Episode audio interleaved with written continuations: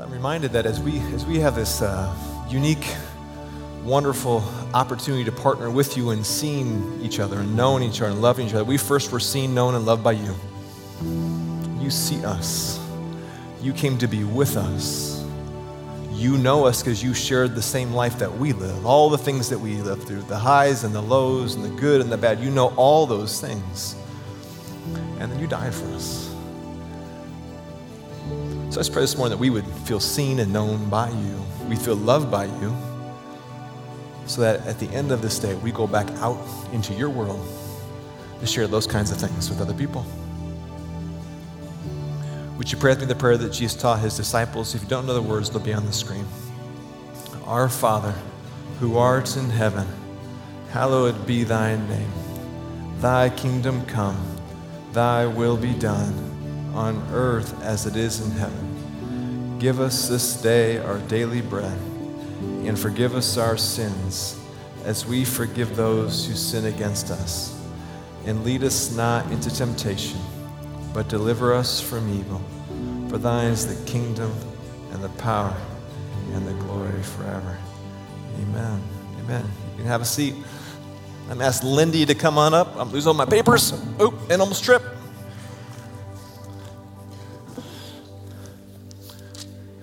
You know, last week we invited you all to come and, and read the word for us to start your service. And so we're, we're starting that this week. And so Lindy's going to read for us. And thank you. Yeah. yeah. Good morning. Um, as Klayton said, I am Lindy DeVries, and I will be reading the passage for this morning. Um, we're going to start in John 14, 4 through 10.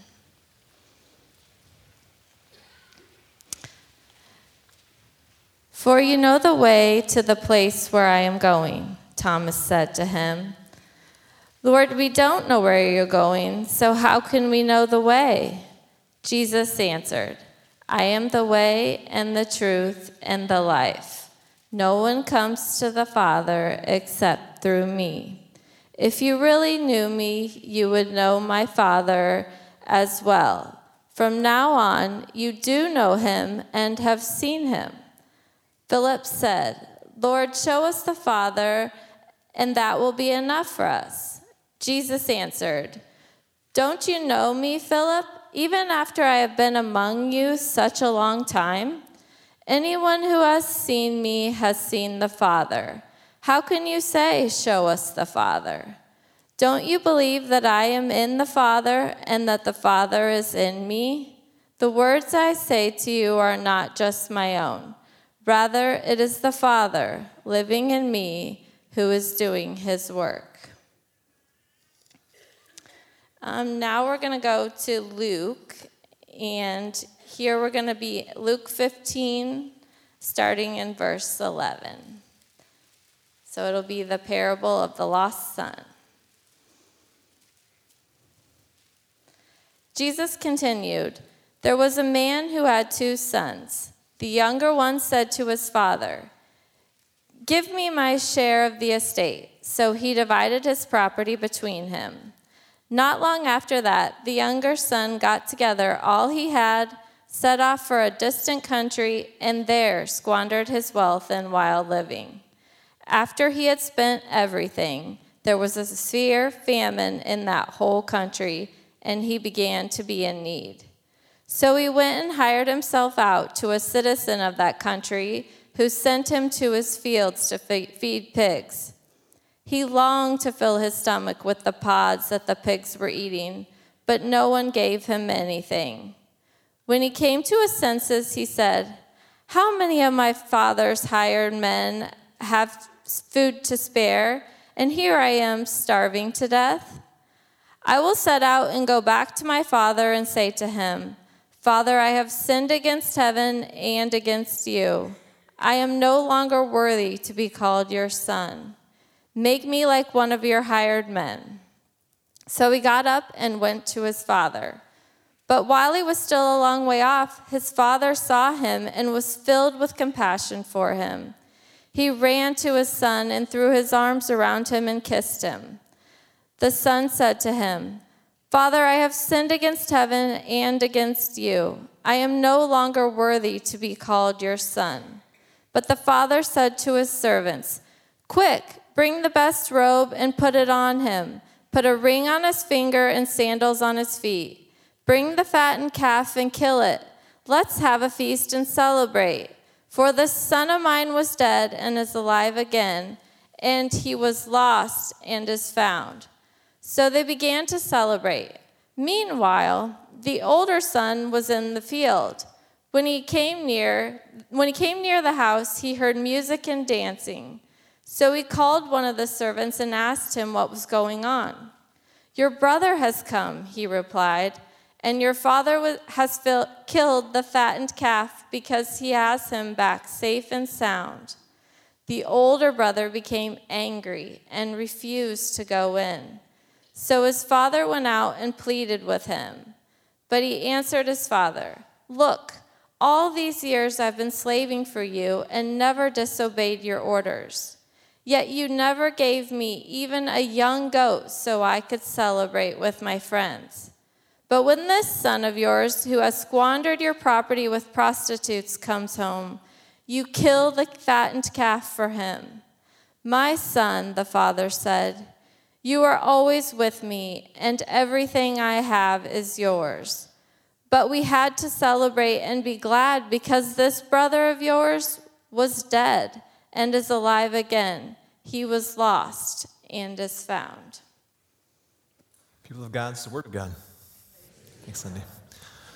All right, so we're starting a new series. It's Lent.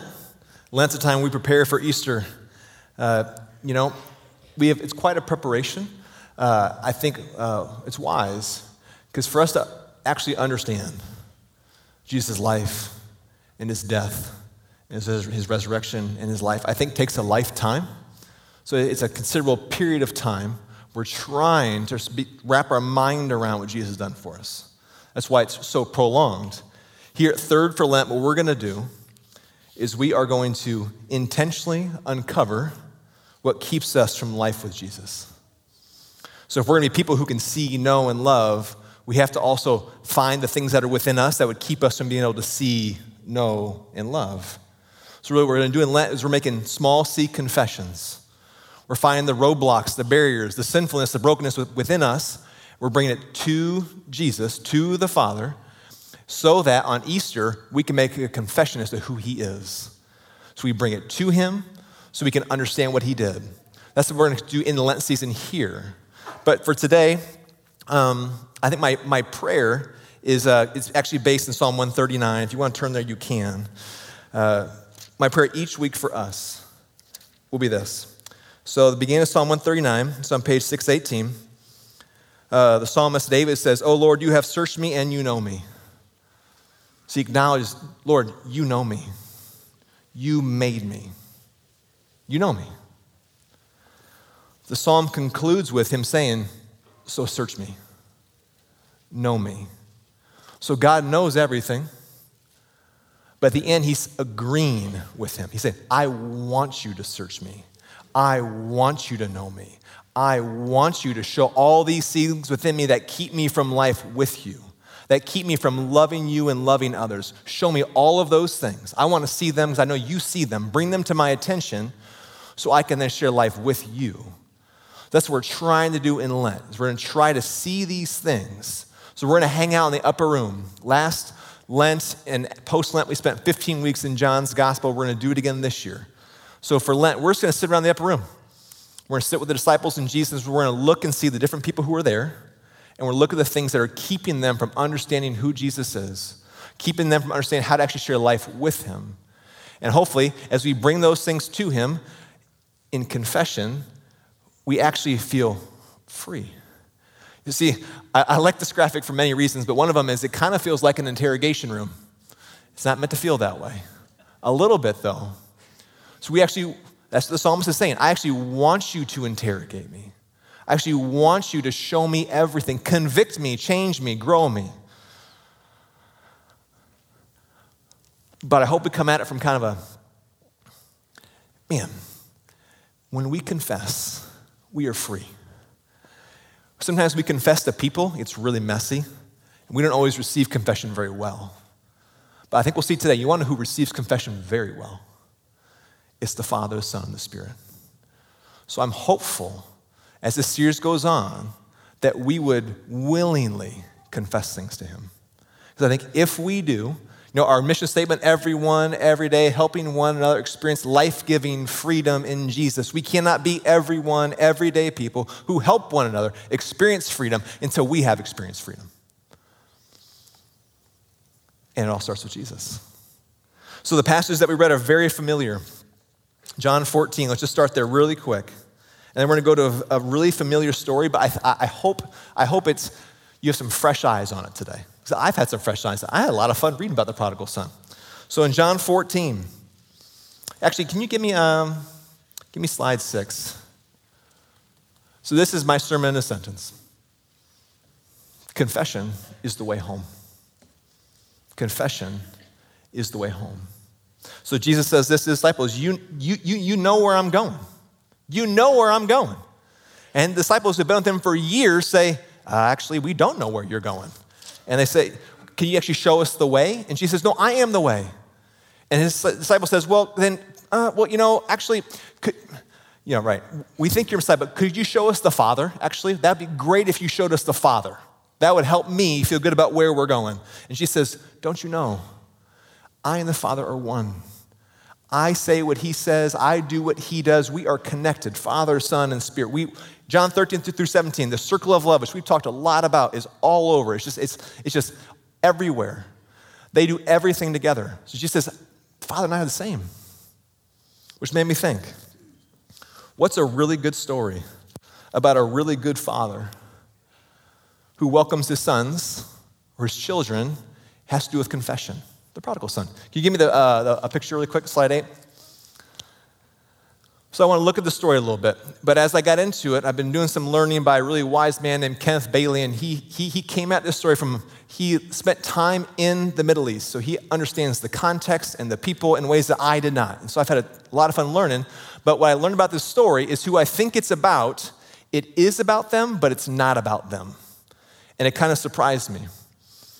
So it is about the prodigal son, the son who left, but it's about something much greater than, than even that son. And so, just for a little context, Luke 15, verse 1, we learn who Jesus is telling this story to, okay? Luke 15, 1 says this Now the tax collectors, it's on page 1035, you want to go there.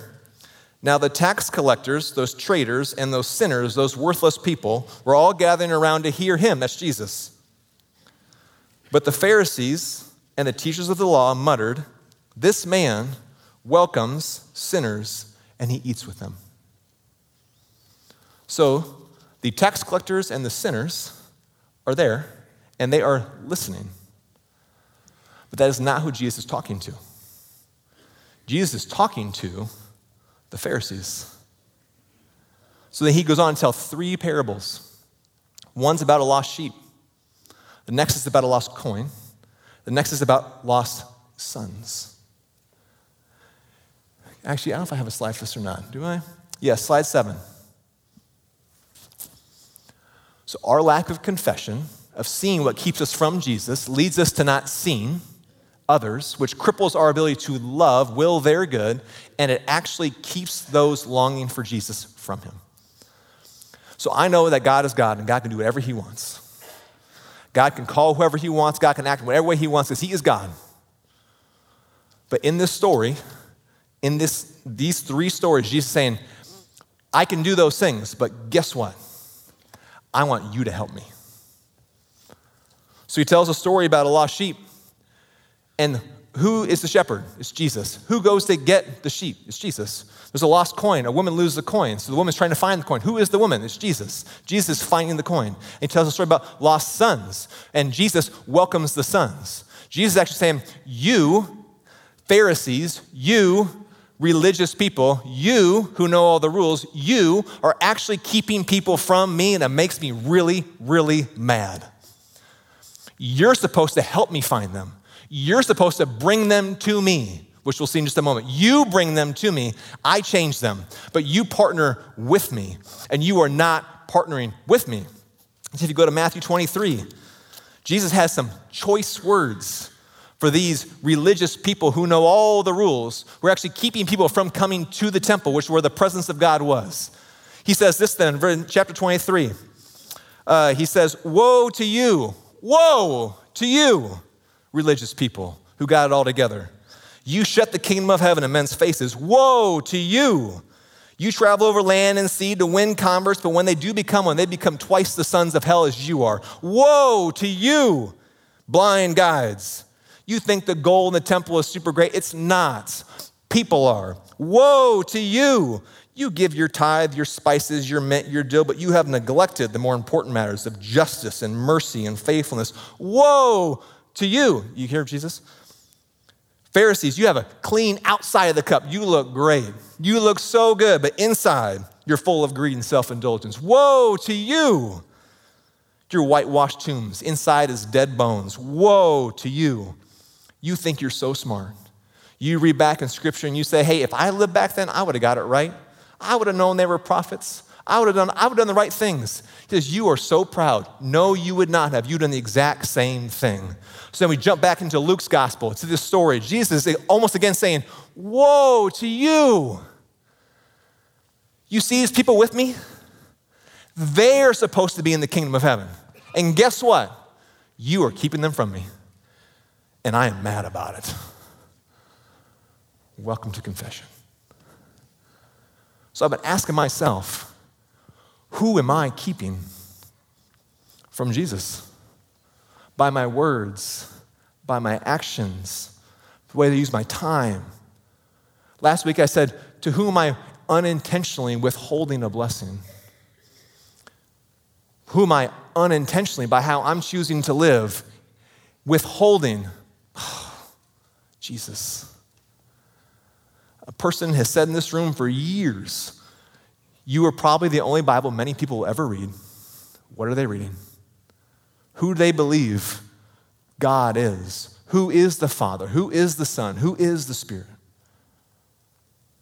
So Jesus is talking to the people who were keeping the sheep and the coins and the prodigals from him. Jesus will go find them. That's the amazing thing about Jesus. He goes to get them. But he's saying, But I want you to help me. I want you to come with me. You should go find them and bring them back. So, the prodigal son. Let's spend some time in this story. There's a dad, and he has two sons. Younger son says, Dad, will you give me my, my, my share of the estate? So the dad divides the property among them. That's important. Two sons, both got their share of the estate. The younger son goes away. And it says here that we, we read some things into what we think the son did.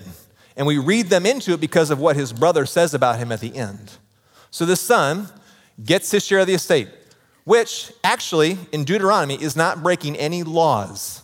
He's allowed to have his portion of the estate. What's happened, though, is that he has asked for it at a time in which he has broken the relationship with his dad. So he actually should get that part of the estate, but the way he went about it was wrong. But he takes his estate, he liquidates it quickly, and his taking of his estate impacts the whole community. Everybody feels the effect. Everyone is mad at the son. He leaves and we think he is wild living. He's just spending. He's, uh, his brother says that he had prostitutes. But in this, doing some studying, we, we are making assumptions about what the son did. In the Middle East, at this point in time, if you were to do this thing, the way to, to develop reputation, the way to, to, to grow influence was to actually be really generous. So he probably went to a different place and started buying gifts for everybody. He wants to be important. So he left his father's house and he wants to go somewhere else and be really, really important. So he's buying gifts for people. He's wasting his money on big banquets. He's inviting the most important people to his house because he wants to make a name for himself. But he squanders it because he doesn't have that much money and people don't actually, he's not making any money. So a famine hits and he's got nothing. And so he glues himself to another person, another business owner perhaps, and says, Can I, can I help you? And the person does not want him to be with them. So he says, Actually, would you go out? You should go out and like take care of my pigs. So what he's doing is he's essentially saying, he's trying to think of the last thing he thinks this son would want to do. He's a Jew. He wouldn't want to touch pigs. I'm trying to get rid of him. But the son so badly does not want to go home that he says yes. So, somebody who knows they're broken, who knows they're poor, so badly doesn't want to go home to his house that he's willing to do the last thing he would ever want to do. This got me thinking the son's dad is awesome, right? The father and prodigal son, how great is he? He gave him his estate. I mean, who is this dad? Why doesn't he want to go home? Because his brother lives there. And his brother now has ownership of the estate. So he'd have to go to his brother's house. He'd have to live under his brother's reign. And he would rather do the last thing he could possibly imagine, the worst thing he could imagine, than go home and be with his brother. Who is Jesus talking to again in Luke 15? He's talking to the Pharisees, the people from which the temple is home. And these people can't get home. They don't even want to be home because of the way that brother has made them feel. Isn't that wild? So the son comes up with a plan. Give me slide uh, nine. This, our series is called Confession. In this story, I see three confessions although one, we're not sure how it goes. The son's first confession, it's very inauthentic. I think I know why. So, verse 18, he decides, I'm, I have to go home. I have to go home. So here's his plan. He's going to go say to his dad, Father, I've sinned against heaven and against you. I am no longer worthy to be called your son. Make me like one of your hired men. So, his plan is to go home. But if you're a hired man, where do you not live? In your brother's house. Where do you live? You live in town. Uh, make me a hired man. What does that mean? He gets a trade, he can earn money. His plan is to earn his way back into his father's house. If I make enough money and pay back my debt, then maybe they'll have me back. It's a manipulative plan, right? It's a confession on his terms to get what he wants. He's not, right? But while he's a long way off, his father saw him. Filled with compassion, he ran to his son. Let's say at the beginning the son thinks he's broken a law, and the way back is to pay it back. What's happening in the temple in Jesus' day? Why did Jesus go throw tables? Because people are buying their way back. That's what the son thinks he has to do. Perhaps because the religious people of the day have created a system in which you earn your way back. You earn your way to heaven. You earn your my love. So he's just taking his cues from, I think, from what's happening in his culture. Okay, I'll earn my way back. But he sees his, his dad sees him. His dad runs, right? Probably the first time in 40 years his dad has ever run. There might be some people in this room who have not run for, have not run for 40 years. So his dad, so the son has broken relationship with his dad. But the dad has never broken relationship with his son. So his dad humiliates himself kind of like Jesus does on the cross. And he runs. He actually beats the village out. Because in that day, he would have had to sit outside the village and wait for his dad and his brother to come and get him. His dad doesn't wait, his dad runs to receive him, kisses him. Note the change in the son's confession. Father, I've sinned against heaven and against you. I'm no longer worthy to be called your son. You see what he dropped? There's no earning. He gets it. The difference between the two was that he got to experience the love of the Father. And he was so moved by that kind of love that his confession goes from one of manipulation to authentic. Because he's not worthy of being his son. He has disowned him, dishonored him, he's broken his relationship, he's squandered all of his money, he has totally screwed his father over. He isn't worthy to be his son yet. The father runs and he hugs him. He brings out what the robe, those are his clothes. The ringer, he's part of this house. Kill the fattened calf, put shoes on his feet. He's not a slave, he is a son. He is welcome back because he gave authentic confession. And also, in that moment, the son has to decide if he's going to receive that kind of forgiveness. One of the interesting things as we've been talking about being a people of blessing, I've heard in a few different places, and I understand it. Uh, we like, it's hard and it's challenging, but we would rather give a blessing than receive one. Someone says something to you, it's, it's kind of weird, right? It's kind of like generosity. I want to give money, don't give me anything. So the son this moment has to decide will I receive this gift? So, can I just encourage everybody as we grow in our ability to speak words of salt and light, of blessing, seen, known, and loved? You need to receive those words just as much as you want to give those words. Because the son can decide will I be a slave or will I be a son? And I would say we all struggle with that. I probably shouldn't speak in generalities. To actually receive that kind of forgiveness is so, that's why Lent is so long. Jesus is crazy. The whole thing is bonkers. What? God became a person to live? Like, Jesus could insert himself in the story whenever he wanted. He could have been a grown up, right? No, he chose to be a baby. He inserted himself fully into our story. That is just, that's nuts. In that day, that a God would want to be a person? No way. To then live a whole 30 years of, I don't know what Jesus was doing, to then die for us. I mean, it's just, it's, it's nuts. So in that moment, the son gets to decide will I receive that level of love, that level of forgiveness or not? And he does. He goes in the house and there's celebration.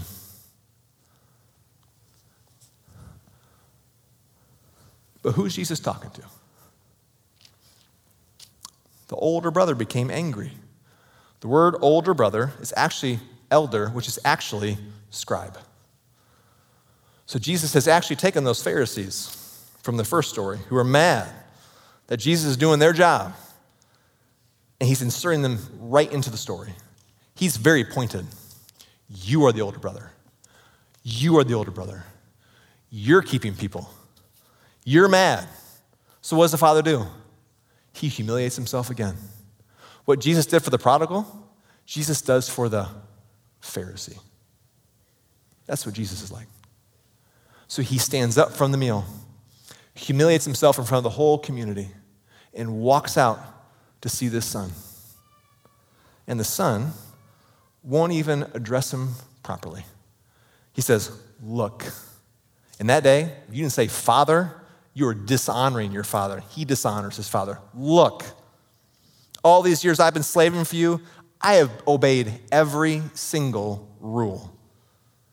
You never gave me a young goat so I could celebrate. Oh, I thought actually in verse see, 12 that he divided the property among them. He already gave him his portion of the inheritance. He already gave him what he could give him. He was already generous with them, but he can't even see it.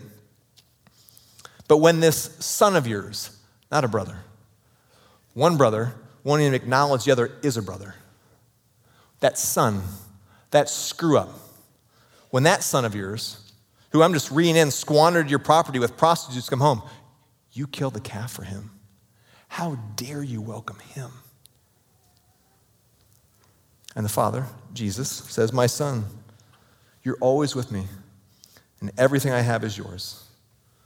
But we had to celebrate. We had to be glad. Because this brother of yours was dead and he's alive again. He was lost and he is found. Does the older son change or not? We don't know.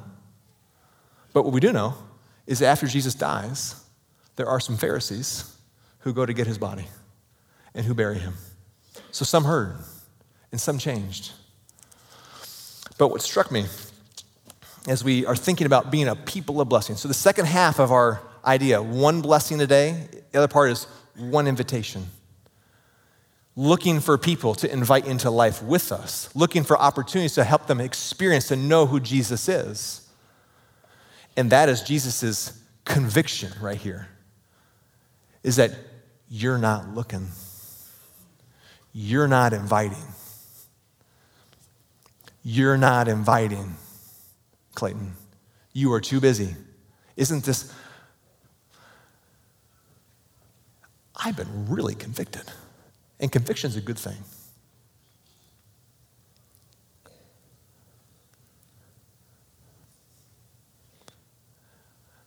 Because what?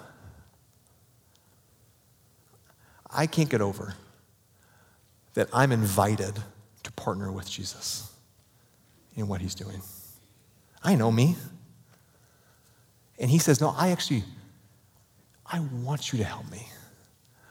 I want you to speak words of blessing. I want you to look for people. I want you to invite people.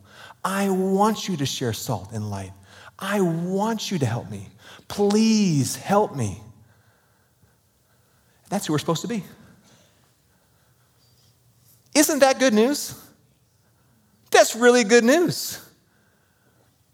That we get to, oh man, in a world we thought that's been anxious, now is angry. We get to be people who are so loving and so kind. We get to find people in their deepest and darkest places and we get to walk alongside them. We get to share our grief and our sadness. We get to share our highs and our lows to draw them to Jesus where they will be forever changed. On Easter morning, or Easter, I'm jumping ahead to a different message, but I'm excited right now. There's this scene where John, Jesus' disciple, runs, he's running to the tomb to see what, what is going on. And he looks in and he sees the tomb is empty. It's gone. Jesus isn't there. Where is he?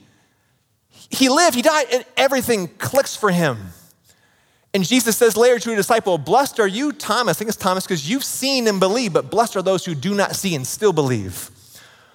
So it made me think I don't get to see a tomb. I don't get to see him on a cross. I don't know what that would even would be like. I don't see that. What do I get to see? What, what, what do I actually see in life? I get to see people. I get to see people who are changed, who've been transformed, who somehow in deep sadness walk alongside somebody, who have a, a perspective that just blows your mind. I get to see people who forgive, people who, who just go out of their way to do kind things for people, who go out of their way to draw out things in people. I see coaches in this room, I see people walking with people in this room who are going out of their way to love people. I get to watch that. To me, that just saying that that's like what it's kind of like what John got to see. But you're my body and you're my people. Some guys in this room says all the time, we are the only Bible most people will ever read. We're it until we invite them into it. What are they seeing? What are they believing? We get to be those people. And that is good news. Right? Man.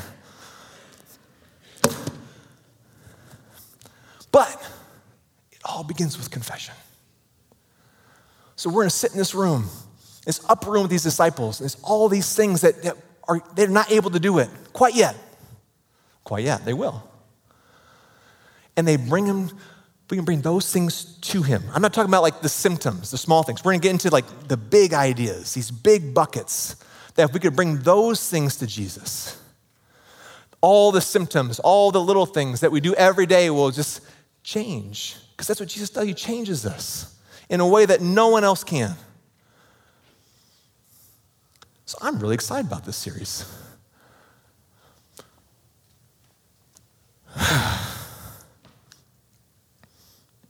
Can you give me the picture of the prodigal son one more time? I said this last week. We find ourselves in this picture every day. I think. We can be a son who needs to receive, and we need it every day. We can act like Jesus, and we can be people who bless, who see, who know, who love, who welcome every day. When we do that, Jesus changes people. We don't, we, we don't change them. We partner with him. He doesn't. Or we can be the brother who's just mad that screw ups here again. Mad they're wasting my time. I know this is hard work, but we can do it. So I'm going to invite the band up.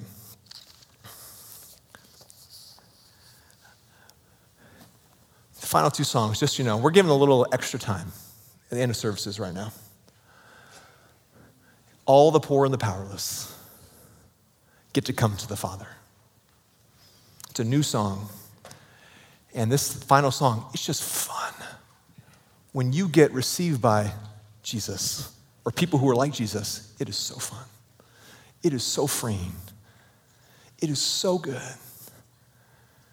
So while confession seems like, oh, oh, but if we do it, if we confess to Him, we experience a freedom like we cannot even comprehend or understand. So, we serve communion every week. You can receive communion. And we thought, you know, if we could be a people who, someone says to me, a wise person, if you can confess with your lips, if you're willing to say it, you want to get it out. You want to get rid of it. You know and so as we receive communion, we started the service with one word. There's a reason for that. When you receive the body, when you receive the blood, you could offer a one word confession to the elders and deacons. And they will bless you with this blessing.